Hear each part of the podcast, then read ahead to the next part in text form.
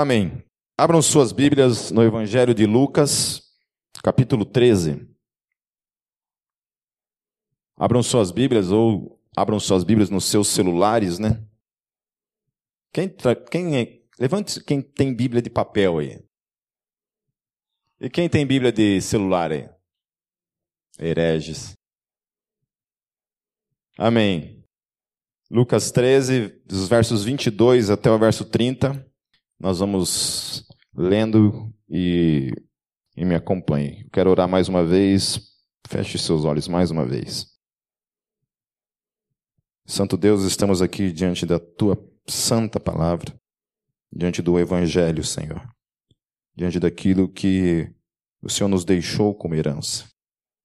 Tua palavra, Senhor, a qual a gente se prostra em reverência, Deus, em reconhecimento ao poder que ela tem para ministrar em nossas vidas, falar ao nosso coração. Em nome de Jesus eu oro, Pai. Amém. O título que eu quero tratar hoje é A Porta Estreita. Essa passagem, esse texto é bem conhecido. Já quero adiantar que um pouco do que eu vou tratar aqui vai ter um cunho teológico filosófico. Ou seja, algumas coisas que eu vou tratar aqui não tem como eu não, não tratar ele, mas acaba abordando questões filosóficas e teológicas que nem todo mundo gosta. Ok? Tem gente que não gosta. Uma vez tinha um menino na Gólgota que ele começou a fazer, a gente tinha um seminário interno e a gente começou a trabalhar questões de teologia pesada. E, e aí ele chegou para mim e falou assim, Pipe, eu estou mudando de igreja. Eu falei assim, mas por que você está mudando de igreja? Eu falei assim, cara, porque eu não gosto de pensar. E você provoca muito a gente, você fica fazendo a gente pensar. E eu não gosto disso. Eu vou para uma igreja porque eu quero ser burro. Entendeu? Eu não quero pensar. Esse negócio de pensar não é comigo. Então, desculpa a minha arrogância, mas é, às vezes o que me soa é isso, sabe? A gente não tem interesses em algumas coisas que a, a palavra nos, nos, nos ensina. E uma coisa que eu aprendi dentro do seminário, porque antes de eu fazer o seminário, eu, eu, achava que eu conhecia a Bíblia. Eu não conhecia a Bíblia. Eu era um profundo ignorante acerca da Bíblia. De verdade. As coisas que eu sabia acerca da Bíblia diziam respeito às questões que eu tinha aprendido dentro da escola dominical, que é Adão e Eva, Noé, essas coisas. Mas as questões de doutrina eu não sabia absolutamente nada. E quando eu fui para um seminário, eu me vi obrigado a lidar com coisas que me trouxeram crises existenciais profundas e teológicas, inclusive, principalmente.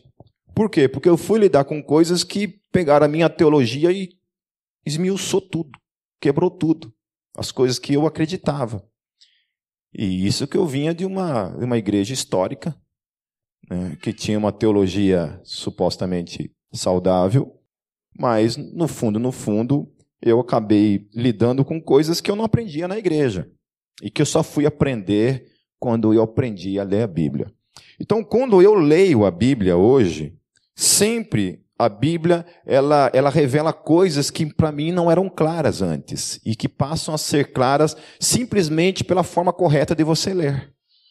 Quando você lê a Bíblia de forma correta, você aprende a, a, você descobre coisas que não são claras se você simplesmente lê de modo errado. Então, ler a Bíblia, o modo correto, querem aprender o modo correto de vocês lerem a Bíblia? Sempre façam o seguinte: tenham a Bíblia, um caderno, uma caneta, e aí o seguinte, vocês pegam versículo por versículo do texto que vocês querem ler e vocês esmiucem palavra por palavra. Observe o poder daquela palavra, o que, que aquela palavra está dizendo dentro daquele contexto. Isso vocês aprendem. Até mesmo a fundamentar questões na vida de vocês que vocês não são pegos de surpresa quando vocês estão simplesmente discutindo com uma pessoa que quer ensinar para vocês alguma coisa que não é bíblica. Então, hoje, quando uma pessoa vem discutir teologia, ela tem que ter uma base para mim, para discutir. Então, esses tempos, um cara me desafiou lá na, Descontradizando Contradições, a respeito da questão da Bíblia. E a forma como ele lia a Bíblia, já de antemão eu já peguei assim, ó, parei. Nós não vamos ter essa discussão. Porque nós dois, nós nos diferenciamos na questão mais básica acerca da Bíblia Sagrada. Ele tinha uma leitura a seguinte: que tudo na Bíblia era simplesmente metáfora. Tudo, exatamente tudo na Bíblia era uma metáfora. E esse cara veio lá querer discutir comigo. Aí eu falei assim: ó, começou por aí, a gente não tem como continuar discutindo. Porque ele achava, por exemplo, que quando a Bíblia fala que Jesus nasceu de uma virgem, isso é uma metáfora. Isso não é verdade. Que quando Moisés atravessou o Mar Vermelho, isso é uma metáfora, isso não era verdade. Então tudo era metáfora.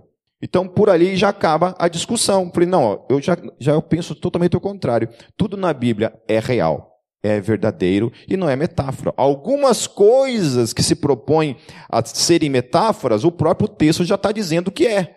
É simples, qualquer pessoa inteligente consegue olhar, observar e extrair dali um ensino para a sua vida. Ok? Ele vê que aquilo é uma metáfora. Agora, nem tudo na Bíblia é uma metáfora.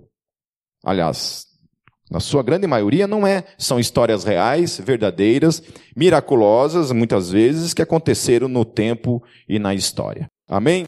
Então, assim, o que eu vou tratar hoje aqui, dentro dessa questão da porta, da porta estreita, visa também tratar a questão da soberania de Deus na eleição. Amém? Então, novamente, nós vamos ter que tentar trabalhar essa grande questão complexa que é a questão da soberania de Deus e a forma como Deus lida com a gente no que diz respeito a isso. Então vamos lá, capítulo 13 de Lucas, versos 22. Diz assim: Depois Jesus foi pelas cidades e povoados e ensinava, prosseguindo em direção a Jerusalém. Alguém lhe perguntou: Senhor, serão poucos os salvos? ele lhes disse. Então, Jesus está ali e por, uma, por alguma razão eles perguntam para Jesus assim: Senhor, serão poucos os salvos? O que, que vocês entendem por isso? Se alguém pergunta para mim, por exemplo, você perguntaria para mim isso? Chegaria assim, Pipe, quantas pessoas vão ser salvas? Hum. Tem sentido eu chegar para você e perguntar isso? Chegar para o Oberdan lá, Oberdan, quantas pessoas serão salvas, Oberdan? Que, que me responder, Oberdan? Não sei. Primeira coisa é que eu sou burro, tá perguntando isso para ele, né? A não ser que eu tenha já na minha, na minha concepção de que o Oberdan saiba disso. Porque se eu pergunto para ele isso sem ter essa, esse, essa preconcepção na minha vida, não tem sentido eu perguntar isso. Agora, por que, que as pessoas perguntaram isso para Jesus? Hum? Porque ele sabia.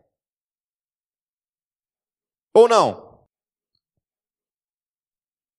Quando eles perguntam isso para Jesus, há uma concepção clara na, na, teologia deles de que Jesus sabia exatamente quantas pessoas seriam salvas e quantas pessoas não seriam salvas. Que Jesus sabia a quantidade, a dimensão daqueles que vão para o céu e a dimensão daqueles que vão para o inferno. O que, que isso aponta então na pessoa de Jesus? Que ele é o quê? Hã? Quem é o único? Vocês acham que algum anjo sabe quantas pessoas serão salvas? Quantas vão para o inferno? Só tem um que sabe, que tem a, a consciência plena acerca disso, dentro da sua onisciência. Quem? Deus. Amém? Logo, esse simples texto que a gente passa batido, a gente não percebe muitas vezes, está apontando uma única coisa ali o que os discípulos pensavam acerca de Jesus. Que muita gente acha que a Bíblia não fala isso de modo explícito, que Jesus é Deus. Se, Jesus, se a concepção dos discípulos acerca de Jesus não é, não era a de que ele era Deus, a pergunta não tem sentido. A pergunta só tem sentido porque eles justamente acreditavam que ele era Deus, porque ele tinha o conhecimento acerca disso. Amém? Amém? Alguém duvida? Certo? E aí o texto continua dizendo assim: então a, a pergunta ela propõe que Jesus já sabia quem ou quantos seriam salvos. Isso era claro na teologia deles para com a pessoa de Jesus, e isso, portanto, aponta para a sua divindade. aponta para uma onisciência implícita. Amém? De que ele era conhecedor, então, desses números. Ou seja, você não sabe, eu não sei, mas Jesus sabe se você será salvo. Se eu serei salvo. Isso te assusta ou não? Às vezes dá um medinho, não dá? Hã? Não dá um medinho? Naquele grande dia de nós acharmos que somos e não somos? Ou acharmos que não somos e somos? Então Jesus sabe exatamente quem é aqui nessa noite.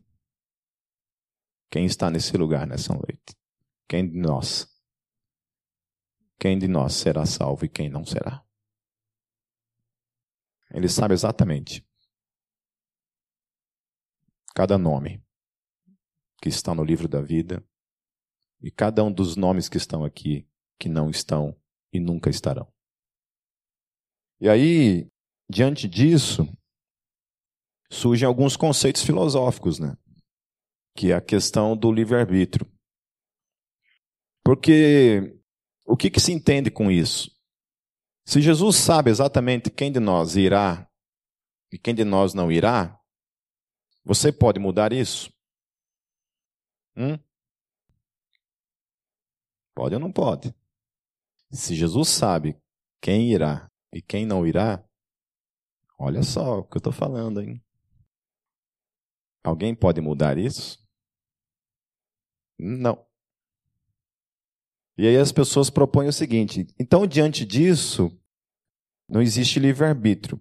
Mas então, por mais que eu, eu tenha uma teologia que discorda de algumas questões relacionadas a esse conceito de livre-arbítrio, eu vou discordar que isso de alguma forma elimina o livre-arbítrio. Por que, que eu vou discordar? Porque o fato de Deus saber de antemão as coisas que serão, como serão e de que forma serão, isso não elimina que esse conhecimento prévio de Deus acerca das coisas não significa que não foi você que fez tais escolhas. Sempre quando eu discuto essa questão de livre-arbítrio baseada na presciência de Deus e as pessoas querem dizer que, portanto, por Deus ser presciente, as pessoas não têm escolha, isso não é verdade. A única coisa que a presciência de Deus e mesmo a onisciência de Jesus ali nesse ato está dizendo é que ele sabe os que irão. Ele sabe os caminhos que serão percorridos. Em nenhum momento com isso eu estou querendo dizer e eliminar a questão da soberania, da eleição, da forma como Deus elege os seus ou, ou não. Mas a questão é que a soberania de Deus e a presciência de Deus, ela não elimina essa questão da escolha do ser humano. Vocês entenderam ou confundi vocês? Hã? Entenderam? Espero que sim. Por que, que eu estou dizendo que vocês não têm o poder de mudar isso? Hum? Vocês aprenderam alguma coisa? Sabe uma das coisas mais frustrantes de um pastor? É falar, falar, falar e ninguém entender bolufas. Vamos, eu falei que ia falar uma questão de cunho filosófico hoje. Eu já falei, mas vou falar de novo. O futuro ser alterado. Vocês acham que o futuro pode ser alterado? Sim, entendi. Agora estou fazendo uma pergunta só pegando esse gancho aí. Vocês acham que o futuro pode ser alterado? O futuro pode ser alterado? Depende. Opa. Por... Fala, Alan. Deus sabe que amanhã eu vou tomar um sorvete, por exemplo. Ele só não sabe. Ele me deixa livre para escolher o sabor que eu vou escolher. Mas ele sabe o sabor que você vai escolher. Cara que sabe. Olha a cadeirada da heresia aí, por favor. É, eu vou chegar aí nessa parte, na parte da forma como Deus relaciona a sua presciência com relação no presente. Ok? Já vou chegar aí. Mas a questão é a seguinte: o futuro não pode ser alterado de nenhuma forma. Ponto final. Por quê? As pessoas falam assim, ah, mas e se eu escolhi não ir por aquele caminho e por outro caminho. falei, mas qual que é o futuro, então, que está em questão? A questão que o futuro é aquilo que você escolheu, então. Ponto final. Entende? O que a gente pode mudar apenas é, supostamente mudar são. É, é, eu esqueci o termo que se usa para isso. As suposições, por exemplo. Supostamente eu queria ir, ir para Campo Largo e eu, isso supostamente era o meu destino, por exemplo. Mas eu, no caminho para Campo Largo, falei: ah, não, quer saber uma coisa? Eu vou para Araucária. E eu vou na condição contrária. Qual que foi a, o futuro? Araucária. Não Campo Largo. Campo Largo era uma, uma suposição. Talvez eu fosse, mas eu não quis ir. Mas o futuro real e verdadeiro é que eu fui para o outro caminho. Isso que é realidade. Ok? Então Deus, toda a onisciência de Deus não trabalha em questões de probabilidade. Toda a onisciência de Deus é factual. É fato. Não muda. Não pode ser alterado por nenhuma escolha humana. Não pode ser mudado. Ponto final. Amém? Quem falar que muda não está falando, tá, tá falando uma coisa lógica, uma coisa que tem um sentido lógico. Se Deus é onisciente, a sua onisciência não pode ser alterada em nenhum momento. Ponto final. Tipo, Deus sabia que eu ia quebrar minha perna, mas daí eu decidi não sair de casa, então não quebrei minha perna. O que, que Deus sabia? Que eu ia quebrar a perna ou que eu não ia sair de casa e ia ficar em casa? Hã? O que, que Deus sabia, gente? Ah, nossa, tem gente pensando, não, sei lá, não sabe. Estou meio confuso aí. E uma outra coisa que eu vou dizer para vocês, que eu já falei e vou falar de novo. Quando a gente fala esse tipo de coisa, por exemplo, assim, ah, se Deus sabia, por que, que Deus deixou o diabo ir lá tentar Eva no Éden? Quem já se perguntou isso? Eu tive que responder isso já para umas 100 pessoas já na minha vida. Hum, o que, vocês acham disso? O que, que vocês acham disso? Pô, que sacanagem, né, cara? Eu vi, uma, inclusive, uma vez uma, um stand-up de um ateu tirando sarro dessa questão. E aí? Se Deus sabia que o diabo ia tentar Eva, por que, que Deus permitiu que o diabo fosse lá tentar Eva? Esses dias eu vi meu filho respondendo para um amigo dele lá no Facebook, lá, não sei se lá WhatsApp, o que que e ele explicando para o cara essa questão. Então, se meu filho sabe, vocês têm a obrigação de saber. Vão perder para um piada de 13 anos? Tudo bem que ele mora com um oráculo, né? Então, daí aí, aí muda um pouco a, a história. E aí? Aonde está o problema no que eu estou falando? O Gabriel fica quieto, não fala nada. Aonde está o problema? Eu, quando eu dou aula de apologética, tem uma parte na apologética que se chama é, argumentos de cunho filosófico. E esse é um argumento de cunho filosófico. Filosófico-teológico. Porque sempre se pergunta isso. Se Deus sabia, por que, que Deus permitiu? Aonde está o problema nisso? E deixa eu falar uma coisa para vocês. Vocês vão demorar para responder mesmo. Isso é uma pegadinha, sabia? Isso é uma pegadinha que você não percebe que está sendo pego numa pegadinha. É uma pegadinha filosófica isso. E que você muitas vezes faz para você mesmo, sem ter consciência que você está caindo numa pegadinha. Toda vez, meu querido, toda vez que você falar numa frase, se Deus sabia, se você utilizar esse termo, sabia, toda vez que você utilizar essa palavra, sabia, isso não pode mais ser mudado. Ponto. Então, quando você fala assim, por exemplo, se Deus sabia que o diabo ia tentar Eva, o que, você está querendo dizer com isso? Que o diabo já tentou. Isso não pode mais ser mudado. Ponto final. Isso é uma pegadinha. Vocês entenderam ou confundi? Entendeu nada, né, negão? Você nem entendeu o que eu falei, fala a verdade. Repete. Toda vez que você falar, se, se Deus sabia, todo esse conhecimento que sabia não pode mais ser mudado. Não existe esse negócio da, ai, que Deus olhou assim, puxa vida, o diabo, o diabo tentou Eva. Ah, vou mudar isso. Não tem como. Porque se Deus já sabia, isso é factual. Isso não pode ser mudado. Deus não fica viajando assim, Deus fuma um baseado e fica viajando na maionese assim, por exemplo, assim, poxa, se eu fizer Eva, poxa, e o diabo tentar, como é que vai ser? Não existe isso em Deus. Deus não fica com crise de como fazer as coisas, ele simplesmente faz. A pergunta correta, sabe qual é, meus queridos? Nunca é se Deus sabia por quê. Essa pergunta você nunca aceite para a sua vida, nem de ninguém e nem de você para com você mesmo, porque ela não tem sentido. A pergunta correta é: por que Deus criou o universo, o ser humano, a humanidade da forma como ele criou? Ponto. Essa é a pergunta mais correta que você faz. Não parta do princípio do Deus, se Deus sabia que Deus já está errado. A pergunta correta é por que Deus criou o universo da forma como criou? Por que Deus criou a humanidade da forma como criou? E aí você tem três respostas para isso. Primeiramente, a questão arminiana. Porque Deus queria criar uma humanidade que tivesse livre escolha para lhe amar, lhe servir e toda a, toda a sua complexidade que envolve essa resposta teológica. Aí você tem a resposta calvinista, que simplesmente, em toda a sua, a sua construção teológica, resume simplesmente numa, numa frase: porque Deus quis. Ponto.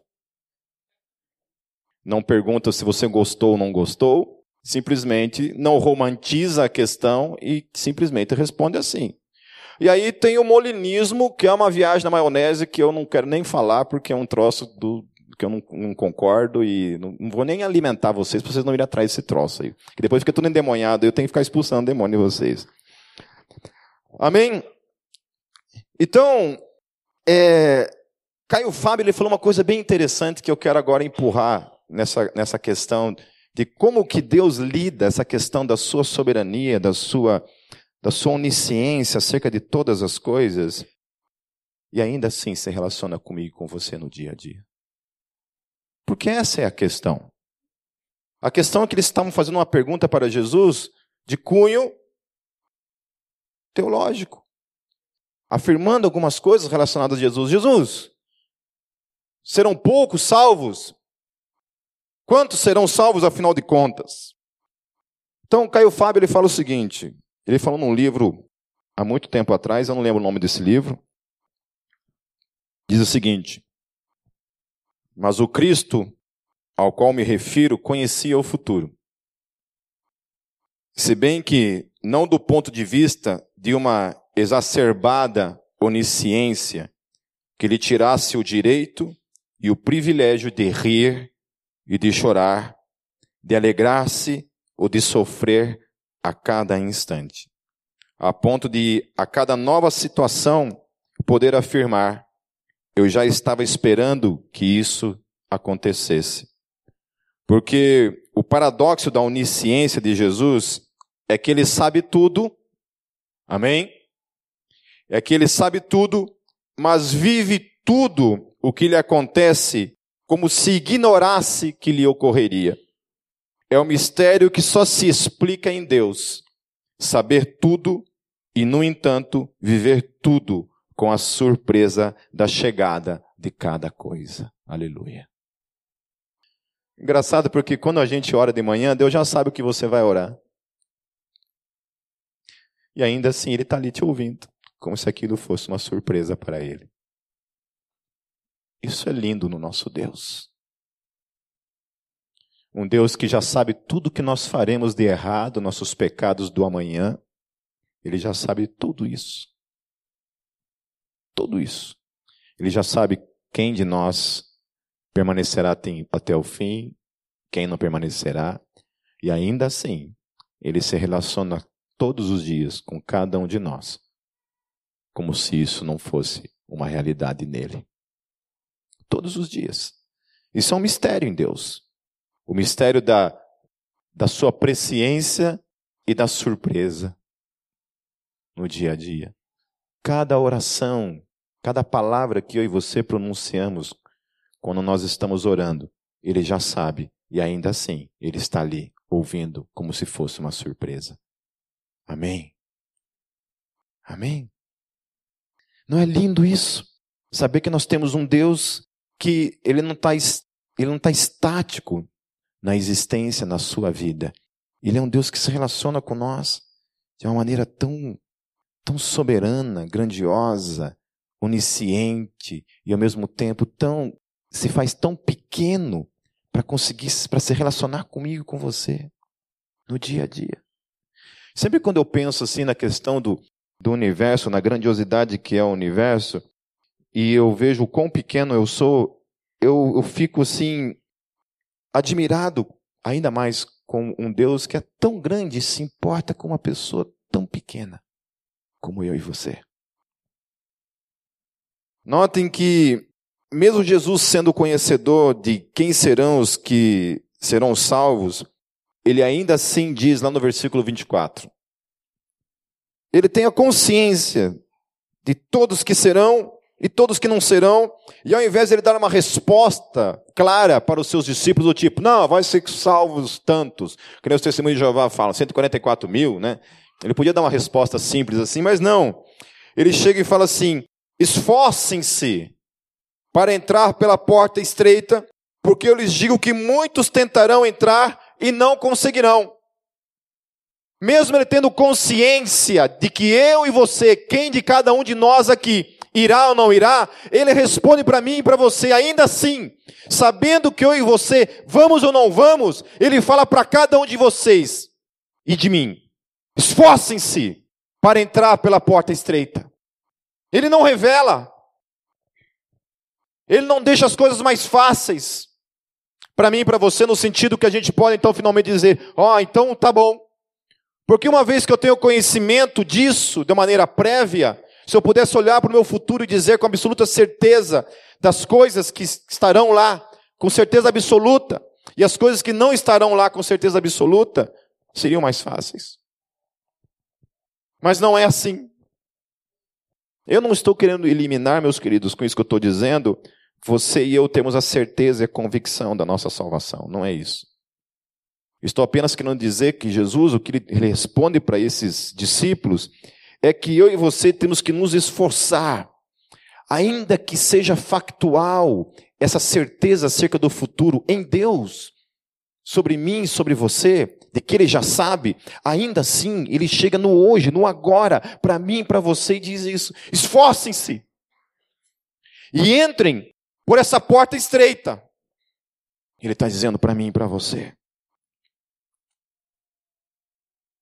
Lá no versículo 25, ele diz assim: Quando o dono da casa se levantar e fechar a porta, vocês ficarão do lado de fora batendo e pedindo: Senhor, abre-nos a porta. Ele, porém, responderá: Não os conheço, nem sei de onde são vocês.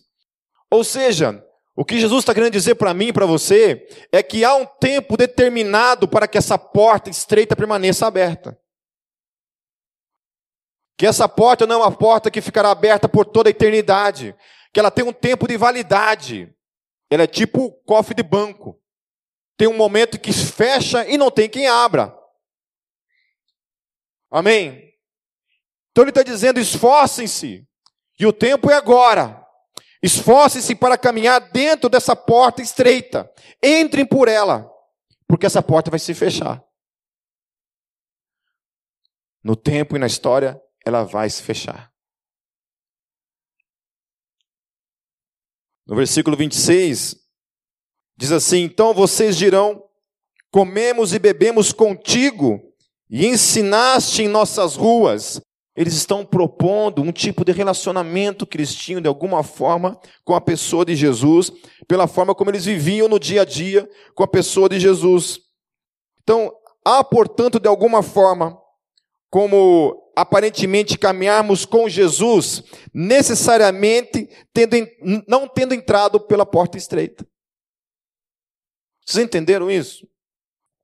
Que Jesus está dizendo: olha, vocês dirão naquele dia, ah, mas nós caminhamos contigo, nós fizemos isso contigo, a gente fez isso, a gente fez isso, a gente tinha de alguma forma um suposto relacionamento contigo. E a gente pode estar equivocado nisso de ter de alguma forma um suposto relacionamento com Jesus sem ter entrado pela porta estreita. A gente percebe isso, meus queridos, quando a nossa vida não tem restrições. Quando a gente caminha o caminho largo supostamente ignorando por completo o caminho estreito, achando que está caminhando no caminho estreito. É isso que esses homens estão dizendo para Jesus. No versículo 27, olha o que Jesus diz.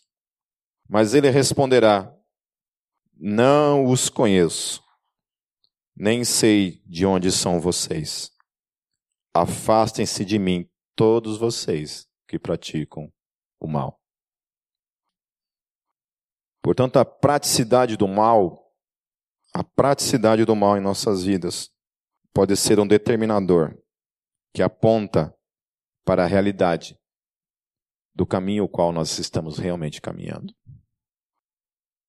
Se nós estamos caminhando pelo caminho estreito, pela porta estreita, ou se nós estamos caminhando pelo caminho largo e espaçoso. Porque Jesus chega e ele fala assim: vocês pensam que me conhecem, vocês pensam que, que caminham comigo, supostamente vocês pensam que tem algum tipo de relacionamento comigo, supostamente vocês pensam que comem comigo, que bebem comigo, que vivem comigo. E no final das contas, Jesus chega e fala assim: Eu não vos conheço. Isso é muito forte. Isso é muito forte. Portanto, ele sendo conhecedor de, de quem nós somos, na sua intimidade real e verdadeira no dia a dia, queridos, eu, a única coisa que eu sei em tudo isso, sabe, porque falar sobre isso é uma, uma questão muito difícil para mim. É muito difícil falar sobre isso. Porque eu não sei como é que vocês são. O, o quanto que, que, você, que cada um de vocês tem de iluminação acerca de si mesmos. Acerca de, de, de ter noção mesmo de quem é no dia a dia. De saber de fato que é nu diante de Deus. De que não tem o que esconder diante dos olhos daquele que é santo. No meu dia a dia, as minhas orações com Deus, todas são as mais sinceras possíveis. De se desnudar mesmo diante de Deus, porque eu sei que Ele sabe. Ele sabe quem nós somos. Ele sabe quem eu sou. Ele sabe quem você é.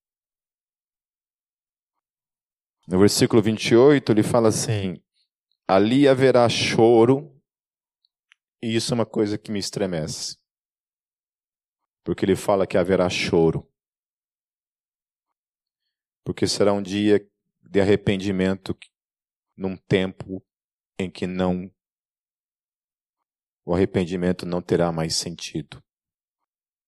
E que o tempo de se arrepender é antes da porta estreita se fechar. Porque ele fala isso, ele fala que haverá choro, haverá ranger de dentes, quando vocês virem Abraão, Isaac e Jacó e todos os profetas no reino de Deus, mas vocês excluídos. É obviamente que Jesus está falando isso para um, um tempo na história em que a igreja não havia sido ainda instituída. Quando eu falo igreja, eu estou falando do corpo de Cristo, não estou falando denominação, alguma coisa assim, certo?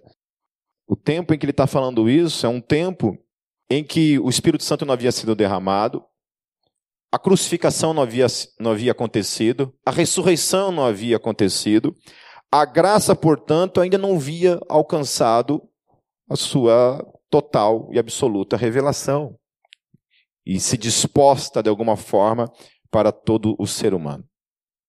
A partir da graça em que Cristo instala na minha vida e na tua vida, eu não sei mais como isso funciona. Literalmente, meus queridos, como Deus vai lidar com cada um de nós, eu só sei de uma coisa, que por mais que nós temos a nossa dependência diária de caminhar nessa porta estreita diariamente, a gente falha nisso o tempo todo, não é verdade? Quem de nós caminha em absoluto o tempo todo dentro da porta estreita? O tempo todo dentro da porta estreita? Nenhum de nós. Nenhum de nós. Cada um tem que lidar no dia a dia com os seus problemas, Mas o que nós temos que ter a consciência acerca disso é que Deus sempre, apesar de nós mesmos, Ele sempre está nos chamando para caminhar o caminho da porta estreita, entrarmos nesse caminho. E ele fala assim, reforçando então essa questão de que a revelação não havia ainda acontecido, nos versos 29 em diante diz assim: Pessoas virão do Oriente e do Ocidente, do Norte e do Sul, e ocuparão os seus lugares à mesa no reino de Deus. De fato, há últimos que serão primeiros e primeiros que serão últimos. E isso está apontando, obviamente, para cada um de nós. Porque até então Jesus está falando isso dentro do contexto judaico ali, e agora não. Agora todos nós, de todas as tribos, povos e nações dos quatro cantos da terra, hoje caminhamos com Ele. Amém? Mas nós não podemos ignorar, meus queridos, que o caminho é estreito.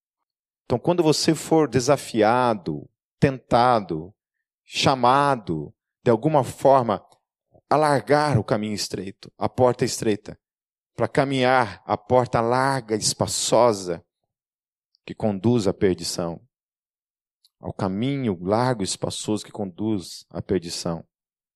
Lembre-se, lembre-se que o tempo dessa porta estar aberta é temporal.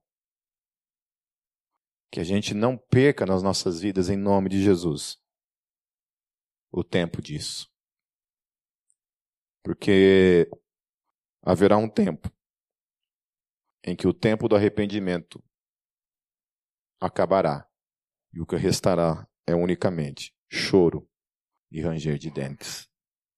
Que Deus tenha misericórdia de nossas vidas.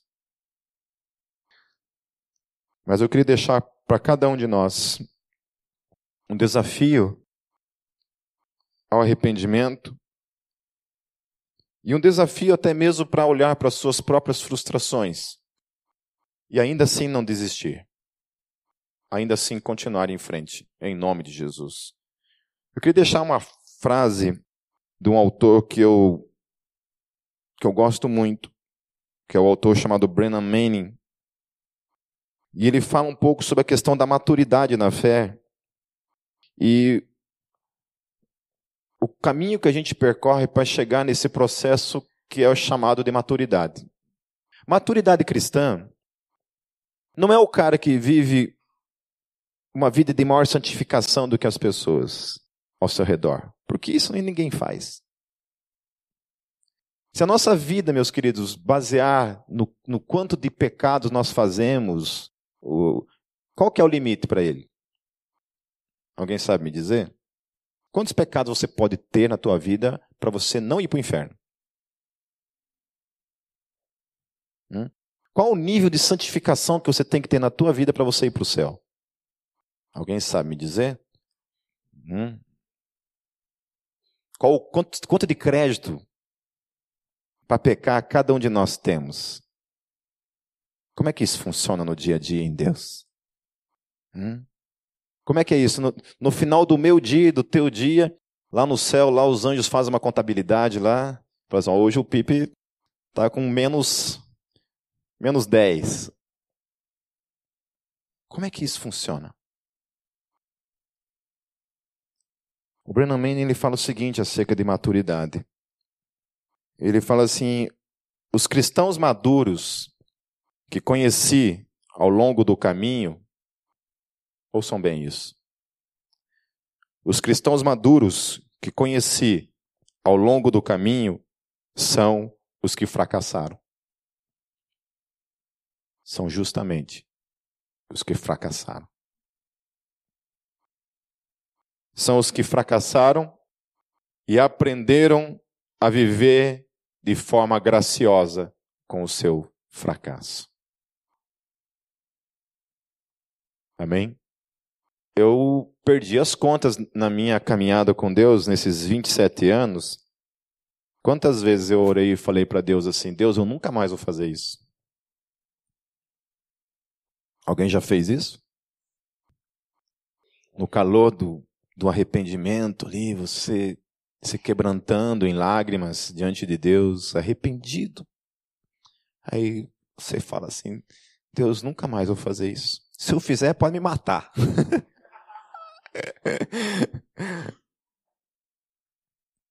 Ainda bem que ele não escuta, né? Há certas coisas que Deus não escuta. E a gente ora e fala e isso dura tão pouco. Feche seus olhos, meus queridos. Deus, eu, a gente não não tem poder algum de saber acerca do amanhã. A gente não sabe, não pode saber nem acerca do daqui a pouco, acerca de nós mesmos. O Senhor apenas nos exorta dizendo que a gente deve se esforçar, mesmo consciente de que todo o nosso esforço nem sempre resulta em alguma coisa. O Senhor sabe todas as vezes em que a gente fala, promete, diz coisas. O Senhor sabe do nosso coração, do quanto a gente realmente se arrepende das coisas. E muitas vezes se arrepende e volta à prática de, de tudo, Senhor. Que nós queremos te dizer nessa noite, Senhor, que nós reconhecemos o nosso fracasso diante de Ti. Nós realmente somos, Senhor Jesus, uma geração fracassada no que diz respeito, Senhor, a viver plenamente uma vida de santificação. Deus nos ajude a, a caminharmos dentro do nosso fracasso, Senhor. Nos levantando todas as vezes que for necessário e continuar em frente, Senhor. Sendo sustentados pela única força capaz, Deus, de nos manter em pé diante de Ti, que é a Tua graça. Deus, obrigado pela Tua graça em Cristo Jesus, Senhor. Sem a qual, Deus, todos nós seríamos consumidos pela tua glória. Sabemos que nós não somos merecedores de absolutamente nada, Deus, e inclusive do teu amor. Mas obrigado, Senhor, por ter nos alcançado por meio da tua da tua graça e do teu amor para com cada um de nós. E é no teu amor e na tua graça, Deus, que nós nos, nos apegamos, Senhor.